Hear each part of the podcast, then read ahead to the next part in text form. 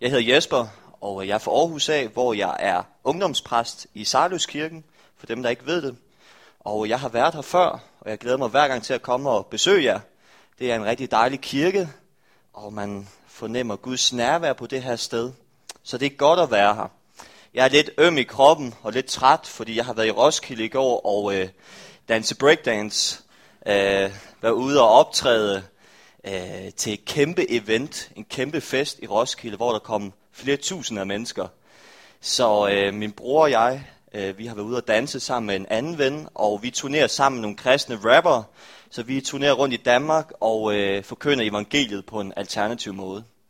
Så det er her for Danmark, der får lov til at høre om Kristus på en anderledes måde. Og det er fedt. Det er rigtig fedt. Men øh, jeg skal ikke danse meget breakdance i dag. I dag vil jeg forkynde Guds ord. Vil I gerne se det? Vil I se det? Skal jeg vise noget hurtigt? Okay. Philip kan også lige vise lidt så.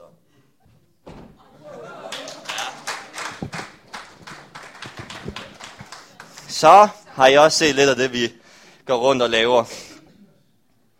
Og det er jo noget, der tiltrækker mange mennesker, fordi det er noget, alle tænker, wow, det er vildt. Men så man nok kan levere Guds ord, det giver det lige en ekstra dimension. Uh, jeg skal lige have været igen. Ja, det er pinse, og øh, det er en højtid i vores tro. Og øh, det handler om Helligånden. Og jeg vil sige noget om Helligånden i dag, netop fordi, at Helligånden peger hen på Kristus. Helligånden peger hen på korset. Og jeg vil sige noget om, hvorfor vi har brug for Helligånden som menighed. Og inden jeg vil gøre det, så vil jeg godt bede sammen med jer. Så lad os bede sammen. Himmelske Far, jeg takker dig, fordi du er midt i blandt os lige nu. Hvor to eller tre forsamlet dit navn, der vil du være blandt os. Og herre, jeg takker, fordi Helligånden er over det her sted. Og vi inviterer Helligånden ind over det her sted. Vi ønsker at opleve Helligånden boble inden i os, der giver os frihed og glæde. Og vi takker dig, fordi Helligånden peger hen på Kristus Jesus. Det peger ikke hen på, på, på sig selv, men den peger hen på den levende Gud. Og vi har brug for den levende Gud i dag. Vi står ind foran dig, himmelske far. Og vi er i forventning til, at du må møde os, og du må tale ind i vores liv. Jeg takker dig, fordi Helligånden er Guds plan for enhver menighed. Helligånden er Guds plan for denne her menighed. Jeg takker dig, fordi denne her menighed må blive en åndsfyldt menighed, hvor man oplever Guds kraft, og må være en menighed, som peger hen på Jesus Kristus, og må, må nå de mennesker, som er i Haderslev by og omegn. Vi takker dig, fordi du er en stor og en mægtig Gud. I Jesu navn har jeg bedt. Amen. Amen. Jeg vil godt begynde med at læse nogle vers fra Bibelen, som handler lidt om Helligånden. Og de står i Apostlenes Gerninger, kapitel 19, vers 1-6. Apostlenes Gerninger, kapitel 19, vers 1-6. Og der står sådan her. Mens Apollos var i Korinth, rejste Paulus gennem det indre af landet og kom til Efesus. Der traf han en flok disciple og spurgte dem, fik I Helligånden, da I kom til tro? Helligånden, hvad er det for noget? Vi har aldrig hørt om Helligånden, svarede de. Jamen med hvilken dåb blev I da døbt, spurgte han. De svarede, den dåb, som Johannes Støber forkyndte. Så forklarede Paulus dem, at Johannes dåb var et udtryk for, at man ville vende sig fra til sin søn til Gud, men samtidig forkyndte Johannes, at man skulle tro på Jesus, som kom efter ham. Så snart de havde hørt dette, lod de sig døbe i Herren Jesu navn. Og da Paulus lagde hænderne på dem, kom Helligånden over dem, og de talte i tunger og profeterede. Ifølge den her tekst kom Paulus til Efesus. Det ligger i Tyrkiet. Paulus mødte nogle kristne. Han spurgte dem, om de, havde modtog, om de modtog Helligånden, da de kom til tro. Helligånden, hvad er det for noget? Det var deres respons til Paulus. Helligånden, hvad er det for noget? Dernæst står der, at Paulus døbte dem, og han lagde hænderne på dem og bad for dem. Og da han bad for dem, så kom Helligånden over dem. og de begyndte at tale i tunger og profetere. Helligånden, hvad er det for noget? Jeg tror, det er et spørgsmål, mange danske kristne, så vil ikke kristne, stiller sig selv. Helligånden, hvad er det for noget? Selvom at vi i vores trosbekendelse udtrykker, at vi tror på Helligånden, så fornemmer jeg rundt i kirkerne, at der er et ønske om at lære Helligånden og dens dimension at kende. Helligånden, hvad er det for noget? Når vi taler om Helligånden, taler vi ikke nødvendigvis om noget halleluja-gøjl. Om noget, der handler om, at vi skal sige højt halleluja og løfte vores hænder og være meget karismatiske. Det er ikke det, vi taler om. Når vi taler om Helligånden, så taler vi om en af Guds personligheder i treenigheden. Det er en, en del af Guds treenighed. Så i dag vil jeg sige noget om, hvad Helligånden er for noget.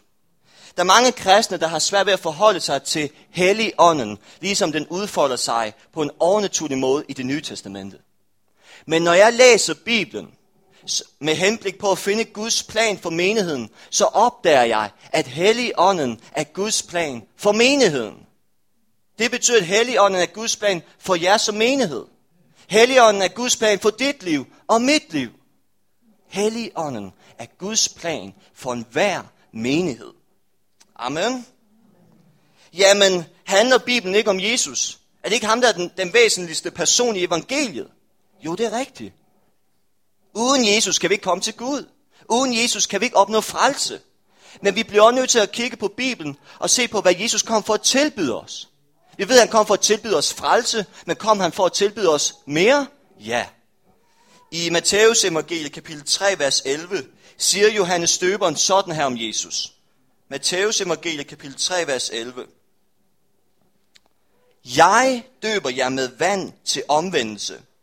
Men han, som kommer efter mig, er stærkere end jeg, og jeg er ikke værdig til at bære hans sko. Han skal døbe jer med helligånden og ild. Johannes siger her, at Jesus kom til verden for at døbe os med helligånden og ild. Jesus kom for at tilbyde dig helligånden. Ønsker du den helligånd, som Jesus tilbyder? Ønsker du den i dit liv? Ønsker du den for din menighedsliv? Ønsker du det, Jesus har til dig? Han kom for at tilbyde dig helligånden. Helligånden er Guds plan for enhver menighed. Det kommer særligt til udtryk på pinsedagen, som vi fejrer i dag. Man kalder pinsen for kirkens fødsel. Det var på den dag, at disciplene de modtog helligånden. Og kirken blev etableret. Da de modtog helligånden, så var de i stand til at fuldføre Jesu missionsbefaling om at gå ud i verden og forkynde evangeliet og gøre mennesker til disciple. Det skete efter de modtog helligånden. Helligånden er Guds plan for enhver menighed. Helligånden er Guds plan for dit liv. Måske ønsker du Helligånden, og ønsker at lære den at kende, og lære dens dimension at kende. Men måske er du lidt passiv over for den, fordi du ikke ved, hvad det er for en størrelse. Jeg vil sige til dig, Helligånden er ikke en mystisk ånd eller en mystisk væsen. Det er ikke et spøgelse, du skal være bange for. Uh, nu kommer Helligånden. Det er ikke det, vi taler om. Når jeg læser Bibelen, så opdager jeg, at Helligånden optræder gennem hele Bibelen. Vi ved, at Helligånden optræder særlig meget i det nye testamente, men den optræder også på sin vis i det gamle testamente. Da Gud skabte verden, eller i skabelsesberetningen, der står der, at Guds ånd svævede over vandene. Guds ånd svævede over vandene. I salme 51 siger salmisten sådan her, tag ikke din helligånd væk fra mig. Tag din helligånd væk fra mig. I Joels bog kapitel 3 står der, at der vil komme et tidspunkt, hvor Gud vil udgyde sin ånd ind over alle mennesker. Og Gud vil åbenbare sig for mennesker i form af syner og drømme. Gud vil udgyde sin ånd ind over alle mennesker. Det bekræfter, at Helligånden er en bibelsk lærer. Ikke en pinsekirkelærer, det er en bibelsk lærer. Det interessante ved Bibelen er, at den, der taler mest om Helligånden, det er Jesus. Det er Jesus, der taler mest om Helligånden. Og hvad Jesus kom for at tilbyde dig og mig, det må være godt for os. Ikke sandt? Hvad han kom for at give dig og mig, det må være godt for os. Og i Johannes evangeliet og apostlenes gerninger, der taler Jesus særlig meget om Helligånden, som han også omtaler som talsmanden. Og i dag vil jeg fremhæve tre funktioner, som Helligånden har, og som siger noget om, hvorfor det er så vigtigt, at vi som menighed har Helligånden. Tre funktioner. Lad mig begynde med den første. Helligånden er en kraft til at vidne om Jesus. Helligånden er en kraft til at vidne om Jesus. I Apostlenes Gerninger, kapitel 1, vers 8, er Jesus sammen med sine disciple. Han er opstået, og han skal snart far til himmels. Og Jesus siger sådan her til dem, det er løfter, han giver dem. Men I skal få kraft, når Helligånden kommer over jer, og I skal være mine vidner, både i Jerusalem og i hele Judæa og Samaria og lige til jordens ende. Det her vers bekræfter, at Jesus havde planlagt, at Helligånden skulle komme over disciplene. Helligånden var Jesu plan for disciplene. Og når Helligånden kom over dem, så skulle de få kraft til at være Jesu vidner i deres samfund. Der er noget, der fortæller mig, at Gud ønsker ikke, at vi skal være kraftløse kristne, men Gud ønsker, at vi skal være fyldt med Helligåndens kraft. Det kommer særligt til udtryk på pinsedagen. Disciplerne, de var forsamlet for at bede. Og pludselig kom der kraftig vindstød ind i det hus, de var i. Og de blev fyldt med Helligånden, og de begyndte at tale i tunger. De begyndte at lovprise Gud på et andet sprog. Og ikke nok med det, så fik de også kraft til at gå ud i deres samfund og forkynde om Jesus Kristus. De forkyndte evangeliet med Guds kraft.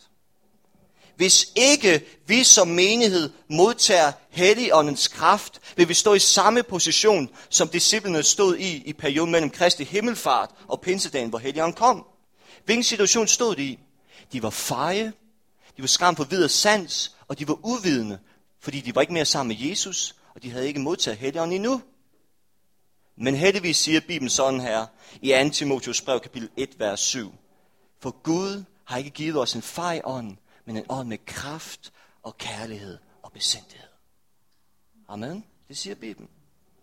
Inden disciplene modtog Helligånden, så var de fyldt med en fejhedsånd. De var ikke i stand til at gøre det, Jesus havde kaldt dem til. De var ikke i stand til at lede mennesker til tro. De kunne ikke gøre det. De var fyldt med en fejhedsånd. Men efter de modtog Helligånden, så fik de kraft og kærlighed og besindighed til at vidne for Jerusalems indbygger, og de gjorde det med Guds kraft. Det fortæller os, at Helligånden er Guds kraft til menigheden, som sætter os i stand til at gøre det, Jesus har kaldt os til, som sætter os i stand til at vidne om ham og pege på ham gennem vores liv. Helligånden er Guds kraft til menigheden. Den anden funktion, Helligånden har, lyder sådan her. Helligånden skal vidne om Jesus og vejlede os om sandheden. Helligånden skal vidne om Jesus og vejlede os om sandheden. I Johannes evangeliet, kapitel 15, vers 26, underviser Jesus disciplene om Helligånden, og han taler om Helligånden som øh, talsmand. Jesus bruger den betegnelse om Helligånden. Og han siger sådan her i Johannes evangeliet, kapitel 15, vers 26. Når talsmanden kommer, som jeg vil sende til jer fra faderen, sandhedens ånd, som udgår fra faderen, skal han vidne om mig. Senere står der i næste kapitel, Johannes evangeliet, kapitel 16, vers 13-14. Men når han kommer, sandhedens ånd, skal han vejlede jer i hele sandheden, for han skal ikke tale af sig selv, men alt, hvad han hører, skal han tale, og hvad der kommer, skal han forkynde for jer. Han skal herliggøre mig, for han skal tage af mit og forkynde det for jer. Ifølge de her to vers, eller de her vers, så har Helligånden flere funktioner. Den skal herliggøre Jesus, den skal herliggøre Gud, den skal vidne om Jesus, og den skal vejlede os i sandheden, fordi den er sandhedens ånd. Hvis vi tænker tilbage på pinsedagen, så står der, at da disciplen, da disciplen de modtog hellig ånden, så begyndte de at herliggøre Gud for hans store værker gennem tungetale.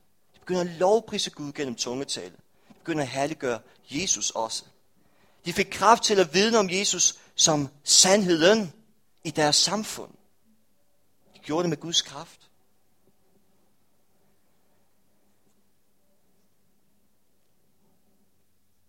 da disciplene de modtog Helligånden, så fik de også mod og kraft til at forkynde sandhed ind i menneskers liv.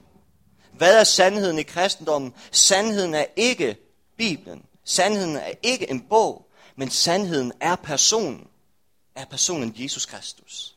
Det er ham, der er sandheden. Og det er ham, Helligånden peger på. Helligånden skal vejlede os og vidne om sandheden, Jesus Kristus. Det var det, der skete på pinsedagen. Og det leder os til den tredje og sidste funktion, jeg vil referere til.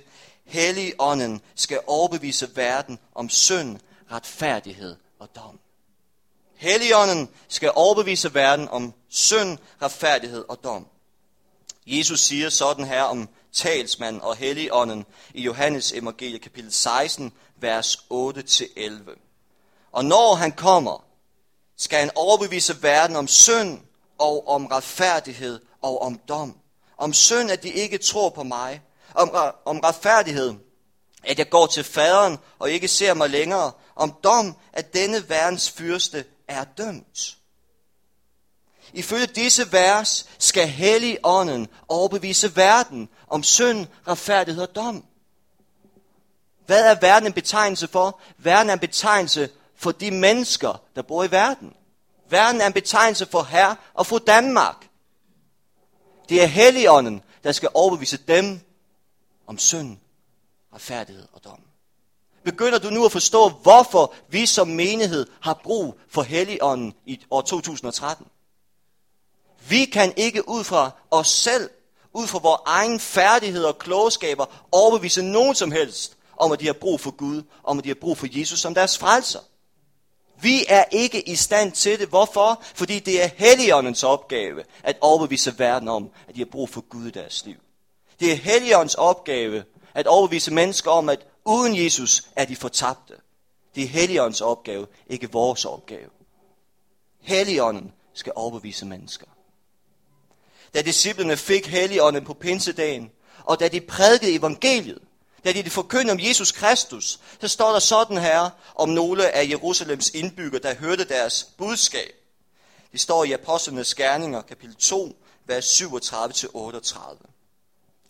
Da de hørte det, stak det dem i hjertet, og de spurgte Peter de andre apostle, hvad skal vi gøre, brødre? Peter svarede, omvend jer og lad jer alle døbe i Jesu Kristi navn til jeres sønders forladelse, så skal de få Helligånden som gave. Jeg lige mærke til, hvad der sker her. Hvad der står. Peter og apostlene, de prædikede om Jesus. De prædikede om den mand ved navn Jesus, som kort forinden var blevet mishandlet og korsfæstet i Jerusalem. Det var ham, folk havde spottet. Peter og apostlene, de forkyndte om ham, som alle i Jerusalem vidste, hvem var. De vidste godt, hvem Jesus var. Men de forkyndte om ham som sandheden. Og det medførte til, at omkring 3.000 mennesker oplevede hellig ånden stikke dem i hjertet. Og derfor spurgte de Peter og apostlene, hvad skal vi gøre? Med andre ord sagde de, hvad skal vi gøre for at modtage Jesus? Hvad skal vi gøre for at blive frelst? Det er et mirakel. Det er et mirakel, det der skete den dag. Det var ikke på baggrund af, at disciplene de var velformulerede, eller de var meget kløgtige at høre på. Men det var på baggrund af, at Helligånden var i aktion. For det var Helligånden, der overbeviste dem om, at de havde brug for Jesus i deres liv. Om de havde brug for en frelser. Det var Helligånden, der var i aktion, ikke disciplene. Helligånden brugte disciplene, men det er noget andet. Det er Helligånden, der overbeviser mennesker om, at de har brug for Jesus som deres frelser, ikke os. Jeg vil godt fortælle vidnesbyrd om en afdød ven ved navn René. René var begyndt at komme til spisning i kirken i Røding, hvor jeg er fra. Og en af de første gange, øh, vi mødte René, der fortalte vi, at øh, vi var kristne. Og øh, René grinede lidt af os. Han kunne ikke rigtig forholde sig til vores tro og så videre. Men fordi René og os mænd i familien Olsen godt kunne lide at se en god actionfilm, så, så besøgte vi nogle gange René for at se en film og få en snak. Og øh, vi kom ofte til at tale om Gud og Jesus, fordi at vi kom i samme kirke, og fordi Gud havde en stor betydning i vores liv. René kunne overhovedet ikke forholde os, forholde sig til vores tro, og han skulle i hvert fald ikke have noget med ham Jesus at gøre. Det var det sidste, han skulle have noget at gøre med. Men øh, efter et stykke tid, så inviterede vi René og øh, hans kæreste Mike med hjem til os til noget spisning. Og øh, jeg husker, at på den dag, hvor de skulle komme forbi, så blev jeg lidt træt. Så jeg gik ind på mit værelse, jeg boede hjemme på daværende tidspunkt, og jeg ville tage en lur. Og da jeg lukkede mine øjne, så fik jeg et syn. Jeg så et billede foran mig. Jeg tænkte, hvad sker der? Men øh, i det her syn, der så jeg to mennesker, der bøjede deres knæ. Og over dem var der ligesom nogle grene, som øh, strak sig over dem. Og jeg mener om, jeg forstod ikke, hvad det her syn skulle betyde. Jeg vidste det ikke, så jeg så videre. Men øh, om aftenen kom René og Maiken forbi, og vi havde en rigtig hyggelig aften. Og vi kom til at tale om Gud og Jesus. Og vi fortalte René og Maiken, at Gud er ikke bare en teori, er ikke bare en religion eller noget trygt i livet, men at man kan opleve og man kan mærke Gud gennem bøn. Og øh, eftersom vi ligesom fornemmede, at der var en større interesse fra, fra René og Maikens side, så spurgte vi dem, om vi måtte bede for dem. Og det måtte vi gerne. Så vi forsamlede os som familie rundt om dem og lagde hænderne på dem. Og øh, da vi bad for dem, om at Gud måtte møde dem, så oplevede jeg Helligåndens nærvær på det sted. Og pludselig så fik jeg det billede, jeg så foran mig tidligere på dagen, det syn. Forskellen var bare lige nu, nu forstod jeg, hvad synet betød. Jeg vidste, at de to mennesker, jeg så på billedet, det var et billede på René og Maiken, og jeg vidste, at denne aften ville de komme til at bøje deres knæ for Gud. Jeg vidste også, at de grene, som var strakt ud over dem, det var et billede på alle de hænder, vi havde lagt på dem som familie. Og da jeg bad, og da vi som familie bad for dem, så oplevede vi Guds nærvær, Helligåndens nærvær, så stærkt over stedet. Og René og Maiken, de blev også mødt med Helligånden. Og de tænkte, hvad sker der? Hvad sker der? Fordi de havde ikke prøvet noget lignende før. Men de vidste, at Gud var nærværende. Gud var til stede over det sted. Og vi spurgte dem, om de ville modtage Jesus som deres frelser, som deres redningsmand. Og det vil de gerne. Dernæst skal de deres liv til Gud. Amen. Halleluja. Hvad lærer det her vidnesbyrd os? Det er ikke os, der overbeviser René og Maiken. Det var ikke, fordi vi var meget kloge at høre på, eller vi var flinke imod dem. Men det var Helligånden, der overbeviste dem om, at de havde brug for Gud i deres liv. Det var Helligånden, der overbeviste dem om, at de havde brug for Jesus som deres frelser.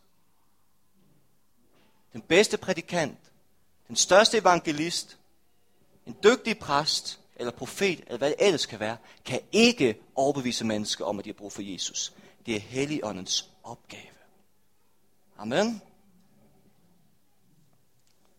Hvis vi skal lykkes som menighed med hensyn til at lede mennesker til Kristus, så har vi brug for Helligånden. Hvis vi som menighed skal fuldføre missionsbefaling, så har vi brug for Helligånden. Hemmeligheden bag den første menighed var ikke, at de var nøje udvalgt af Jesus, eller fordi de var dygtige kirkeledere.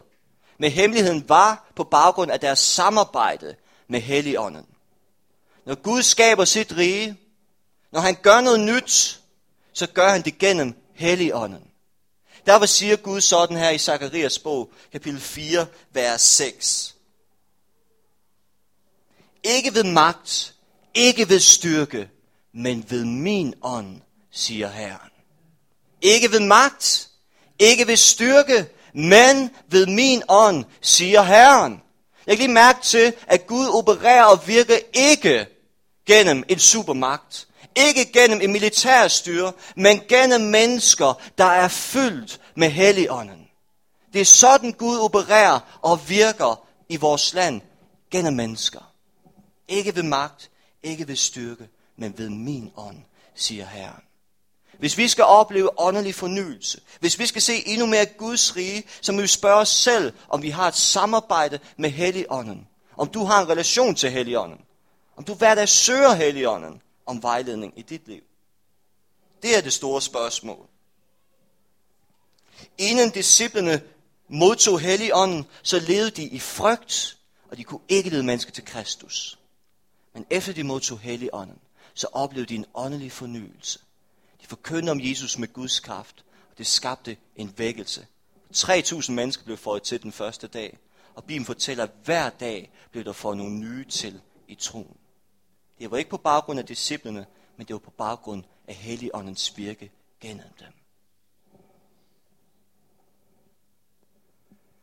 I Lukas evangeliet kapitel 24, vers 49, siger Jesus sådan her til sine disciple, og det er han far til himmels.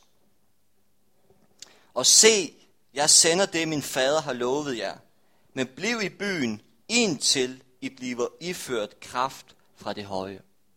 Jeg kan lige mærke til de instrukser, Jesus giver sine disciple. Bliv i byen, indtil I bliver iført kraft fra det høje. Med andre ord sagde Jesus til sine disciple, vent, vent på, at I modtager helligånden. Vent. Hvorfor sagde Jesus det? Var det ikke vigtigere, at disciplene de farede ud og forkyndte evangeliet om Jesus Kristus? Var det ikke vigtigere? Nej, ikke ifølge Jesus. For Jesus vidste, at hvis de gik ud og forkyndte evangeliet uden ham og uden helligånden, så ville de blive en fiasko. Hvis Gud skulle sige noget lignende til os i dag, så ville han sige, stop. Stop til enhver menighed, der har bevæget sig ud i samfundet for at evangelisere og missionere uden samarbejde med helligånden. For den menighed vil mislykkes. Det vil aldrig nogensinde blive en succes. Hvorfor? Fordi det er helligånden, der overbeviser mennesker om Jesus. Vi er ikke i stand til det. Så tak Gud, fordi han tilbyder os helligånden. Vi er ikke i stand til det. Vores opgave er at være kanaler for Helligånden. Og det Helligånden skal overbevise. Men han bruger os. Gud bruger os. Hvis vi skal nå verden med evangeliet, med Jesus Kristus, så har vi brug for Helligånden. Spørgsmålet er, om du ønsker Helligånden i dit liv. Ønsker du den for din menighed? Ønsker I at have et samarbejde med Helligånden? Jeg ønsker det i mit liv. Jeg ved hvad for en ting, og det er, at Gud ønsker at give Helligånden til menigheden. For Helligånden er Guds plan for enhver menighed. Og Jesus siger sådan her om Gud i Lukas evangeliet, kapitel 11, vers 13. Når der I, som er onde, kan give jeres børn gode gaver, hvor meget snarere vil så ikke faderen i himlen give helligånden til dem, der beder ham? Det lige mærke til, at Gud længes efter at give helligånden til sine børn. Gud længes efter at give helligånden til menigheden. Hvorfor? Fordi Guds plan for menigheden er, at de må modtage helligånden. Hvis vi som menighed skal lykkes, hvis vi skal være den menighed, som Jesus kalder os til, så har vi brug for helligånden. Og det er det, pinsedagen handler om. At kirken blev født efter de modtog helligånden. Og helligånden peger hen på Jesus Kristus. Det var det, som var så stærkt på pinsedag. At de forkyndte om en tilfældig mand ifølge Jerusalems indbygger. Men da de gjorde det med helligåndens kraft, så blev det levende for dem. Og de oplevede noget bevæge sig i deres indre. Og derfor spurgte de, hvad skal vi gøre for at modtage Jesus Kristus? Det er, fordi helligånden var i aktion, ikke disciplene. Gud han længes efter at give os helligånden. Og jeg tror på, at vi som menighed i Danmark skal blive langt bedre til at søge Gud om helligåndens vejledning. Det skal vi opleve hver eneste dag. Gud, led mig gennem helligånden. Brug mig, som du vil. Jeg ønsker at være en kanal for helligånden. Og jeg takker, fordi helligånden må virke gennem mit liv. Så lad os søge Gud, særligt i denne uge, om at vi må modtage helligånden på ny. Om vi må være ledt af helligånden. Ligesom den første menighed var ledt af helligånden. Og det var en nøgle til deres succes. Amen.